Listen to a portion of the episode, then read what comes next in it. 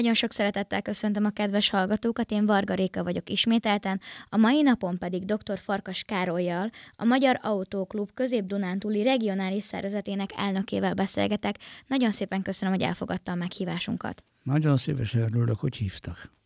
Először is innen is szeretnénk mi is gratulálni önnek, hogy a születésnapján fölköszöntötte önt a rendőrfőkapitányság is itt a városunkban. Egészen pontosan a főkapitány ugyan valóban személyesen köszöntött föl, e, és a főkapitány helyettes, de a, mint a megyei baleset megelőzési bizottság e, elnöke, hivatalból elnöke és elnök helyettese akik elég már évtizedek óta együtt dolgozom, főleg a, a e, főkapitány helyettese, Milus Gábor úrral, nagyon jó kapcsolat, szinte már barátinak mondható kapcsolatunk van, de tulajdonképpen a rendőrség épületébe, ugye azt nyilván mindenki tudja a megyébe, hogy új főkapitányunk van, Boros Zoltán személyébe, és gyakorlatilag ők ketten köszöntöttek engem meg a, sajnos a 80.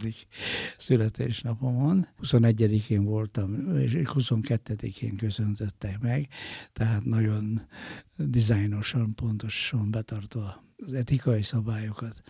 Arra lennék kíváncsi, mert nekem, mint laikusnak nem teljesen egyértelmű, hogy ön, mint az Autóklub regionális elnöke, hogyan tudja segíteni a rendőrség munkáját, és hogyan jutottak el ehhez az együttműködéshez. Hát ez több módon is történhet. Én már szinte őskövületnek számítok az autószakmába, tulajdonképpen több mint 40 éve a megyei közlekedésbe valamilyen szinten dolgozom, több mint 30 éve vezetői szinten. Én valamikor Esztergomba kezdtem a közút, akkor még ott volt a közúti igazgatóságnak a központja, és annak a telephelyét ismerve e, a nagy géptelepnek voltam a vezetője. Aztán ez az egész e, az átszervezés során átkerült a tabányára, e, gyakorlatilag, és akkor én is nyilván átkerültem ide. Tehát én ott kezdtem a pályafutásomat igazándiból, az iskoláim elvégzése után, miután befejeztem a főiskolát, akkor, akkor itt kezdtem rögtön, és a közúti igazgatóságnak lettem a gépészet vezetője, hát aki most a állami közút kezelőnek az elődje volt. Itt ebbe a tatabányai volt BM laktanyába, ott kint, ahol most is van a közútkezelő, tehát én onnan kezdve kezdtem dolgozni közlekedésben. E, azt követően pedig e, elkerültem a megyei tanácsra. A megyei tanácson szintén a járművek és a közlekedési területtel foglalkoztam. Majd vezetői szintről kerültem ki a megyei közlekedési hatóság vezetőjeként. Ez egy nagyon érdekes dolog volt, mert e, akkor az egész országba átszervezték a közlekedési hatóságot, és a Komárom-Esztergom megyét, valamint a fővárost és Debrecent kijelölték úgynevezett kísérleti megyének, és egy közlekedési hatóság címén e, a közlekedési felügyelet, az autófelügyeleti rész, a vizsgabizottság, járművezetői vizsgabizottság, autóközlekedési tanintézeteket összevonva csináltak egy közlekedési hatóságot, aminek hát engem bíztak meg a vezetésével. Ez volt 1969-ben, viszonylag már elég régen. Ezt megelőzően, mint mondtam, én a megyei tanácson közlekedés szakigazgatási szerbe dolgoztam vezetőként. Tehát akkor ön egész életében a vezetéssel, illetve pedig az autós forgalommal foglalkozott. Szinte. Mondhatni, igen, azért mondtam, hogy őskövület, őskövületként, mert azért nagyon kevés olyan dolog van itt a, a megyébe, és azután a mostani helyzetben a régióban, ami, ami közlekedési jellegű, amiről én valamilyen módon nem vagyok érintett, vagy pozitív, vagy negatív értelemben, de sajnos én, akit én már nem ismerek a közlekedésben, az nem is biztos, hogy érdemes ismerni. E, úgy gondolom. Igen, és akkor gyakorlatilag ezekkel a beosztásokkal tulajdonképpen hivatalból az, Magyar Autóklub, aki a legnagyobb magyar autós civil szervezet volt, az keresett meg engem annak idején, hogy vállaljunk szerepet nyilván a Magyar Autóklub tevékenységébe, és akkor én a beosztásomnál fogva a Magyar Autoklub területi elnökségének egyik tagja lettem. És ezt csináltam tizen évig, folyamatosan szerveztünk különböző versenyeket, megmozdulásokat, gyakorlatilag, és utána kezdődött itt a autoklubos pályafutásom. Azt gondolom, hogy ez egy tesezálló feladat volt, szerettem is, és a mai napig is szeretem 80 év fölött is. Úgy gondolom, hogy ez nagyon fontos dolog, mert én a közlekedést eléggé át vagyok itatva, és meg vagyok fertőzve, mert én úgy gondolom, hogy a közlekedés az minden módon leképezi a társadalomnak a helyzetét. Én azt szoktam mondani, hogy ha az ember beül a kocsiba és elmegy Budapestre, akkor mire fölér Budapest, akkor körülbelül tudja, hogy milyen állapotban van a társadalom, mert, mert többször leanyázzák a autópályán, megelőzik az emberek frusztráltsága, vagy nem frusztráltsága, vagy nyugalma a vezetésbe, vagyis a közlekedésbe is leképződik. Talán azért is ilyen szép ez a dolog de csak talán mondom, mert én ezt nyilván elfogultan és egyoldalú módon próbálom megfogalmazni, de azt hiszem, hogy nagyot nem tévedek. Ebben a dologban, ha ön vezet, akkor ön is tudja, hogy a vezetésbe és a közúti közle, tehát a közlekedés, akár Budapesten, akár kisvárosban, akár autópályán, akárhol megyünk, mindenhol egy tükre a, a társadalom és az emberi állapotoknak. Ezzel egyet tudok érteni.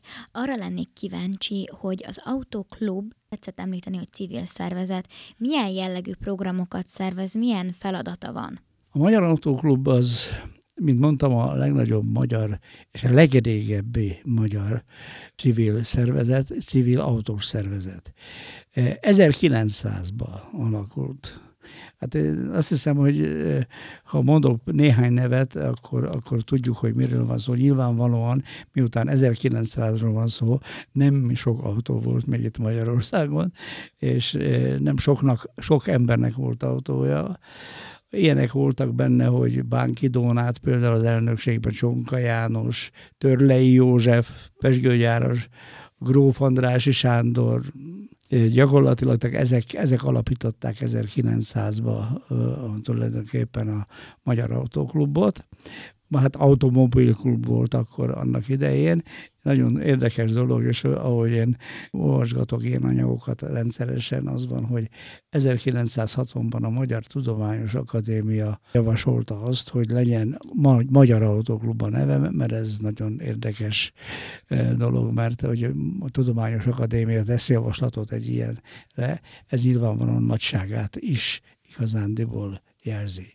Most tudni kell azt, hogy a mobilizáció, az főleg az autós mobilizáció bejövetelével gyakorlatilag minden országban megalakultak valamilyen szinten az autóklubok. Tehát vannak az Európai Autóklub, a világszervezete van az a, a autós kluboknak.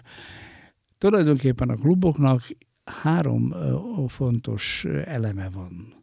Egyrészt ugye a tagság szervezése, az, hogy valaki tartozzon valahová, az érdekképvis, az autósoknak az érdekképviselete, és gyakorlatilag a rendszeres programoknak a szervezése.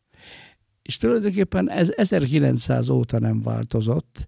Az persze természetesen más-más hangsúlyokkal és más-más pezítással, és hát sajnálatos módon más-más financiális lehetőségekkel. A Magyar Autóklub tagja természetesen a Európai Szövetségnek, a Világszövetségnek is, sőt, hát eléggé jelentős tagja, mert a vezetésbe választották be a Magyar Autoklub vezetett a főtitkárának, konkrétan a főtitkárának, hát olyan beosztásokban, ami a nemzetközi szervezetek gyakorlatilag szűk vezetésébe is benne vagyunk, tehát mi tudjuk azt, hogy mi történik más autoklubokban.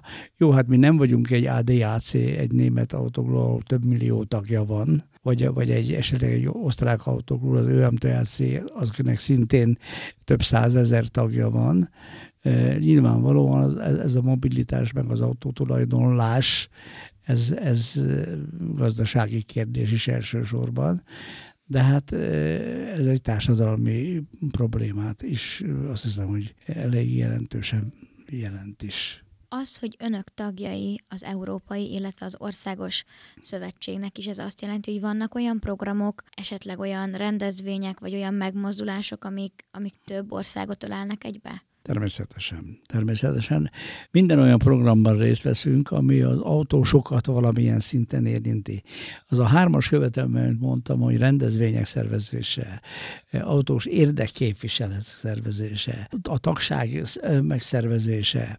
Zárójelben jegyezném meg, hogy gyakorlatilag itt, itt 20, 20, ugye miután én már 30 éve ebbe az autóklubba tevékenykedem, hát nekünk volt úgyhogy 600 ezer tagunk volt a kezdetekben. Most egyébként 150 ezerig van a klub tagsági díjat fizetők száma. Nyilvánvalóan azért van olyan a tagunk, aki, aki nem tagunk ugyan, de, de az autóját mi gondozzuk a megfelelő szerződések, márkaszervizek vonatkozásában. Ez az asszisztans szolgáltatás, tehát asszisztansba mi körülbelül, körülbelül 5-600 ezer autó fölött vigyázunk a biztonságra, igen, a biztonságra, és hát próbáljuk képviselni ezeknek az autósoknak az érdekeit, mert ugye manapság egyébként is divat a érdekképviselet, de hát nálunk 1900 óta ez a fő, egy, egyik fő elemünk. Pont nemrég a múlt héten volt egy nagyobb baleset ugye az M1-es autópályán, amikor nagyon sok autó defektet kapott. Ez önöknél milyen jelleggel csapódott lett, hogyan érezte meg az autóklub ezt a balesetet? Én nem akarom azt mondani, hogy elítéljük, mert akkor ez közhely. De ez természetes dolog, hogy ilyesmi sajnos előfordul, Magyar Autóklubban olyan szakemberek vannak, akik a közlekedés majdnem a minden területén dolgoznak. Tehát lehet, hogy a, lehet, hogy a közút területén, lehet, hogy a fenntartás területén, lehet, hogy a műszaki területén, lehet, hogy a, a vizsgáztatás területén, az embervizsgáztatás területén.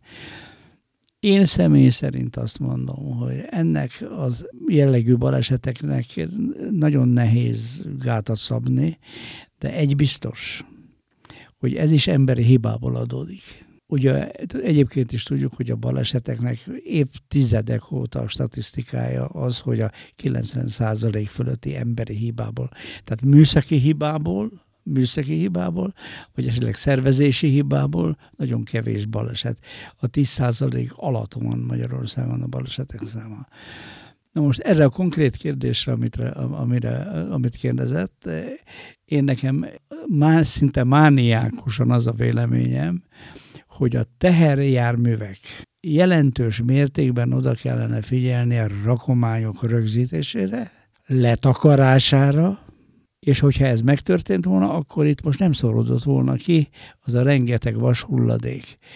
Ugye Tatabánya az itt az M1-es mellett van, és egyébként is a mi régiónk az óriási előkelő helyet foglal sajnos a közlekedésbe, és ennek okán a közlekedési balesetekbe. Itt megy az 1-es, a, a 10-es, a 11-es, a 13-as, a 81-es, ez mind főút, és rengeteg mellékút. De az egyes úton például Tatabányán van ez a úgynevezett kőbánya nem tudom, hogy volt-e már úgy, hogy ment olyan autó után, hogy kifordult a kőbányából az autó, és fújt a szél, és lefújta a kőbányából az apró szemet is rá a szélvédőre, és ha szerencséje volt, akkor nem tört be a szélvédője, ha nem volt szerencséje, akkor pedig akkor sokat fizetett, mert el autó meg elment. Tehát én azt mondom, hogy igenis, erre egyébként jogszabályi előírás van, hogy le kell a, a, a rakományt, arra kell figyelni, hogy nehogy leszóródjon a rakomány, tehát, e, és ezért mindenkor az üzemeltető felelős, de sajnos ezt, hogy finoman fogalmazzak, nem nagyon veszik komolyan. Ha ezt komolyan vették volna, és főleg egy olyannál, amit, amit az előbb volt szíves említeni, ezt a defekt vasdarabok leestek, azért mert vasdarabok leestek a autóról, mert nem volt lerögzítve, nem volt leponyvázva, és milyen szerencse, hogy csak ennyi autó mert ez nyugodtan lehetett volna több száz autó is, és egyébként eh, az én magánvéleményem, de természetesen ez nem magánvélemény, lehet, hogy ez lényegesen több van, csak ennyi verték ki a biztosítékot, de egyébként valószínűleg ez már hamarabb is elkezdett potyogni, és ez, ez, ez ki, egyszerűen kivéthetetlen. Kivéthetetlen. Említette, hogy önöknél az autóklubnál nagyon sokféle és fajta szakember van a mentésben. Ebben az esetben önöknek is részt kellett vennie? Igen, a, mi egyébként az M1-eset az autópályákon, nem csak az, de főleg az M1-ese, miután az a legnagyobb forgalmú reményeink szerint mi, mi hamarabb háromsávban volna közlekedni, mert ez egyszerűen döbbenetes, mert a M1-es többszöröse a, a, a forgalom sűrűsége más autópályáknak. Azt hiszem ez vitathatatlan. Tehát mi ott vagyunk a úgynevezett sárga angyalokkal, ott vagyunk, a, ott vagyunk mindenképpen, de ez sajnos, ez már, ez már egy utólagos mentés.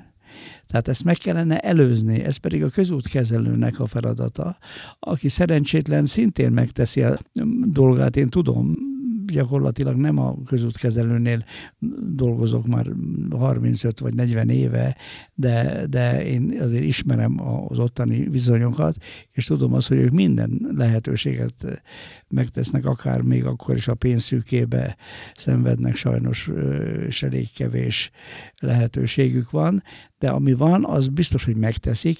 Hát ugye, ha megyünk az autópályán, látjuk azt, hogy megy egy sárga autó leállósávba, és ki van, hogy útellenőrzés.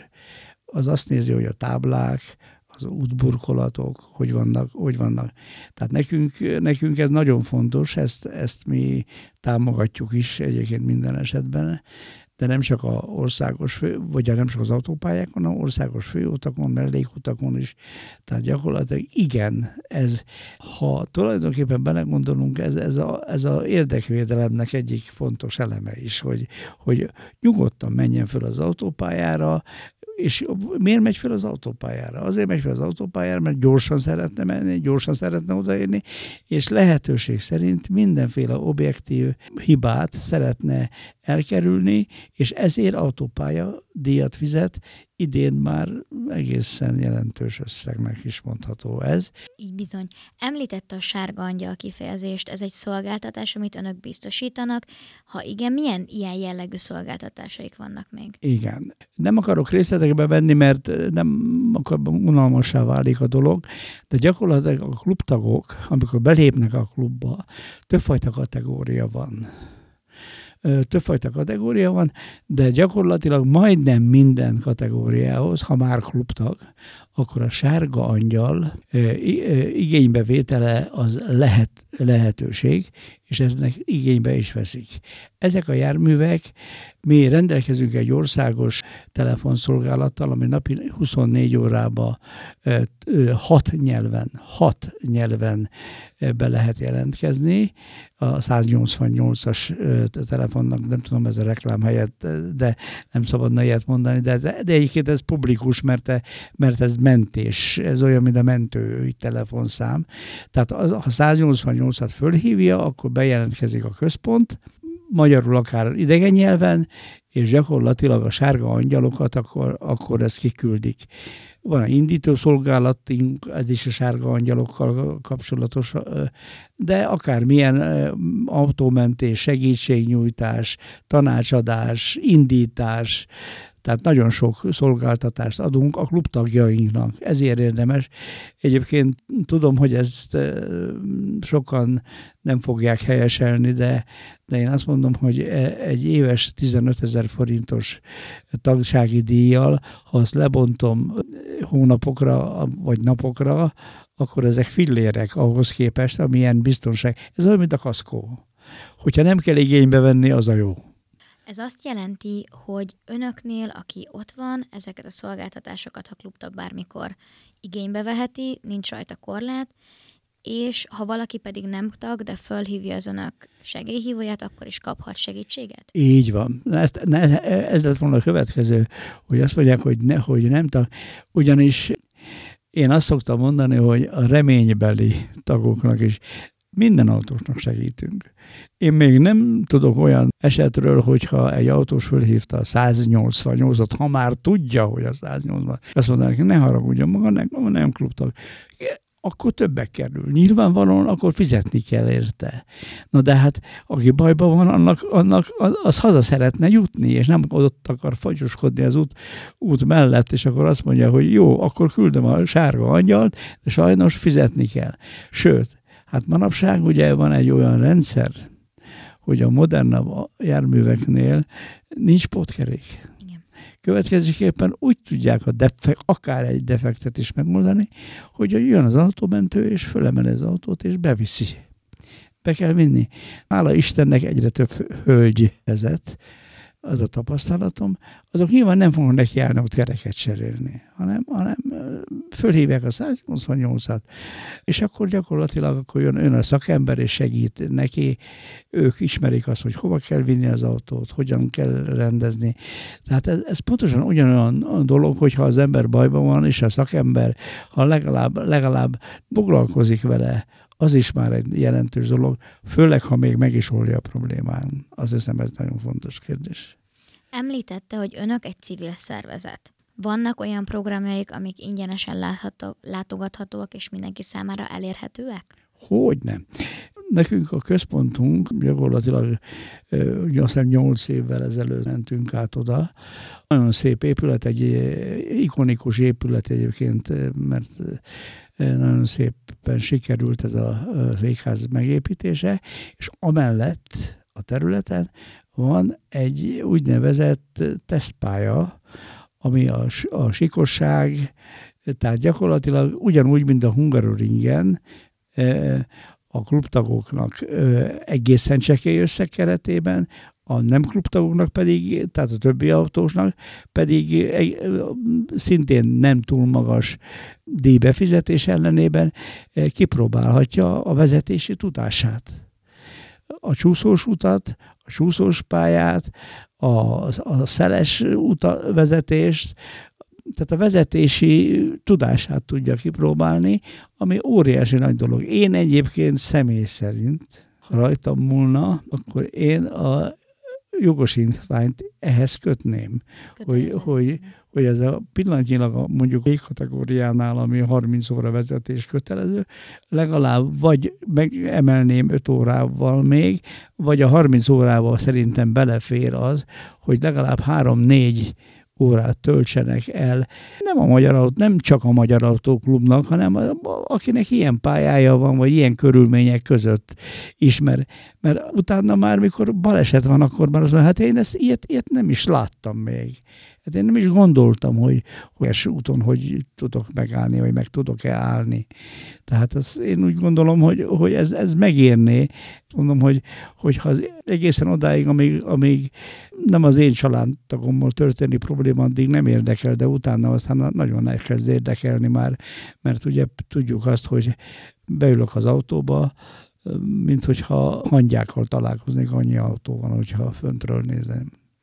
Igen, főleg az elmúlt években azt hiszem Tatabányán is nagyon megnövekedett a forgalom, de lesz, hogy... Nagyon jól érzi. Én ugyanezt mondom, hogy egyszerűen nem tudom, hogy, hogy az emberek azok állandóan autónak, azok mikor alszanak, mikor ezt, mert itt Tatabányán is én szerintem vagy a megyébe, vagy a régióba, ugye ide ez, ez a régió az azt jelenti, hogy Komárom, Esztergom megye, Fejér megye és Veszprém megye.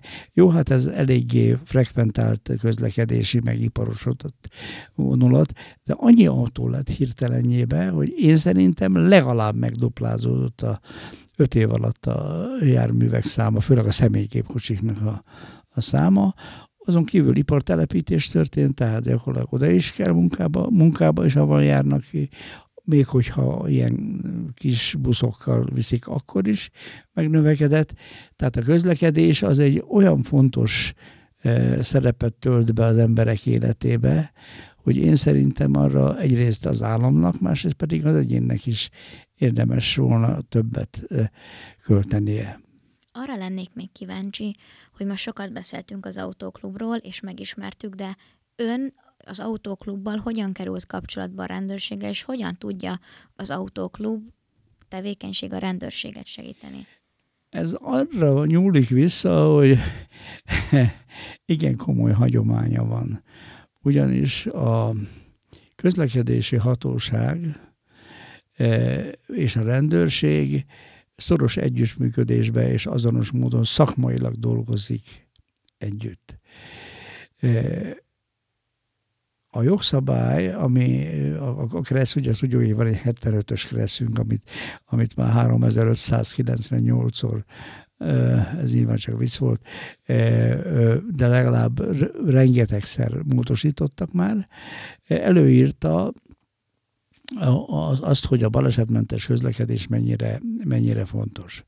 Na most ezért a, kormányok, tehát évtizedekkel ezelőtt létrehozták a megyei vagy országos baleset megelőzési bizottságot, a megyei baleset megelőzési bizottságokat, aminek a rendőrség, a közlekedési hatóság, a közlekedési szervezetek, a közlekedéssel foglalkozó szervezetek, az oktatással foglalkozó szervezetek, és a vizsgáztatással foglalkozó. Tehát aki közlekedésben valaki részt vesz, akkor az beszerveztük őket a megyei, közleked, megyei baleset megelőzési bizottságba.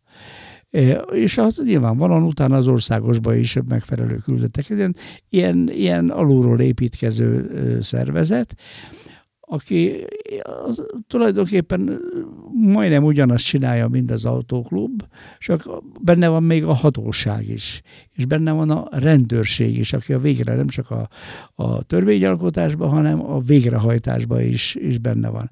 Tehát a mi együttműködésünk szinte elkerülhetetlen, hagyományos és nagyszerű azt gondolom, hogy, és, és talán példamutató is, mert nem csak a személyes szimpátia kapcsán, hanem az azonos ügyszeretet kapcsán gyakorlatilag minden megyébe úgy van, hogy ezek a közlekedési szervezetek és a rendőrség, a rendőrség egyébként egy kölcsönös megállapodás alapján a gazdája ennek a szervezetnek, mert egyrészt szervezetileg, a szervezettsége folytán mindenképpen úgy gondoljuk, hogy ott van jó helyen, de szívesen veszünk részt benne. Én nem, és emlékszem olyanra, hogy a baleset megelőzése, a megyei baleset megelőzési bizottságban valakit különösebben agitálni kellett volna, aki közlekedéssel foglalkozik, hogy vegyen részt a munkába. Nekünk két havonta van baleset megelőzési bizottság, megyei baleset megelőzési bizottsági ülés, ahol a baleseteket elemezzük, ahol a, a közlekedéssel kapcsolatos problémákat megbeszéljük, ami aztán fölkerül az országos Baleset Bizottsághoz, aki aztán a kormány felé is érdekképviseletet lát el, ugyanúgy, mint az autóklub. Az autóklub egyéni érdekeket, a Baleset Megelőzési Bizottság pedig a balesetek útján, a balesetek elkerülése érdekében végzi érdekvédelmi tevékenységét.